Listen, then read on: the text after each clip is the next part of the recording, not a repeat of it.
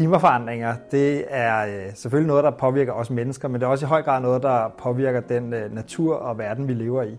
Og øh, det, der er specielt med Arktis, det er, at klimaforandringer de sker meget, meget, meget hurtigere i Arktis end andre steder. De påvirker hele økosystemet fra alger til valer. Men lige nu går det simpelthen så stærkt, så vi er i tvivl om, om de kan nå at følge med. Jeg hedder Morten Tang Olsen, og jeg er lektor på Globe Institut ved Københavns Universitet, og jeg forsker i valer og sæler. Så det vi rigtig, rigtig gerne vil vide, øh, det er, hvad er det for nogle arter, der vinder, hvad er det for nogle arter, der taber, hvor flytter de sig hen, og kan de overhovedet nå at tilpasse sig klimaforandringerne? Og det kan vi gøre på forskellige måder. Vi kan sejle ud og tage vandprøver. Hvis øh, du har været kappet og står op igen, så er vandet sådan lidt grumset og alle de ting, som du har efterladt. Det er blandt andet noget af dit DNA, og det øh, er det samme princip, som sker i havet, at alle de organismer, der lever i havet, de efterlader en lille smule af deres DNA. Og det DNA kan vi hive ud af vandet, tage hjem i laboratorierne, og så kan vi fortælle noget om, hvordan økosystemet bliver påvirket af klimaforandringer.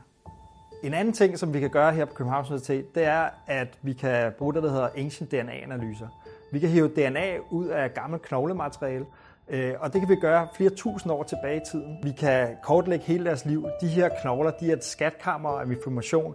Ved hjælp af genomanalyser, hvor vi går ind og kigger på deres arvemasse, det vil sige ligesom et bibliotek over øh, dyrenes liv, kan man sige, at vi kan gå ind og kigge på, hvor omstillingsparate de er, og dermed også prøve at forudsige, hvad er det for nogle arter og bestande, som kommer til at klare sig godt, og hvad er det for nogle arter og bestande, som måske ikke kommer til at klare sig godt på grund af klimaforandring. Så kan vi sige, hvad er det for nogle områder, hvor vi måske skal øh, beskytte havmiljøet? Er der nogle bestemte arter, vi skal tage hensyn til? Er der nogle bestemte bestande, vi skal tage hensyn til?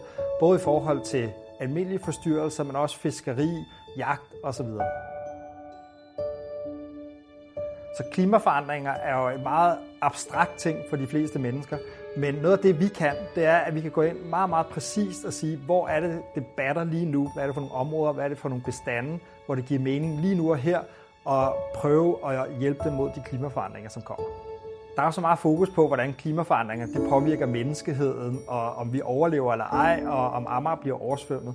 Der er ingen tvivl om, at menneskeheden skal nok klare den, selvom alle valer og alle sæler de forsvinder. Men er det en verden, som vi vil leve i? Det er min drøm, at øh, min forskning kan få folk til at få øjnene op for, hvor værdifuld naturen er. Ikke bare som en ressource, men også for hele vores åndelighed og for menneskets trivsel.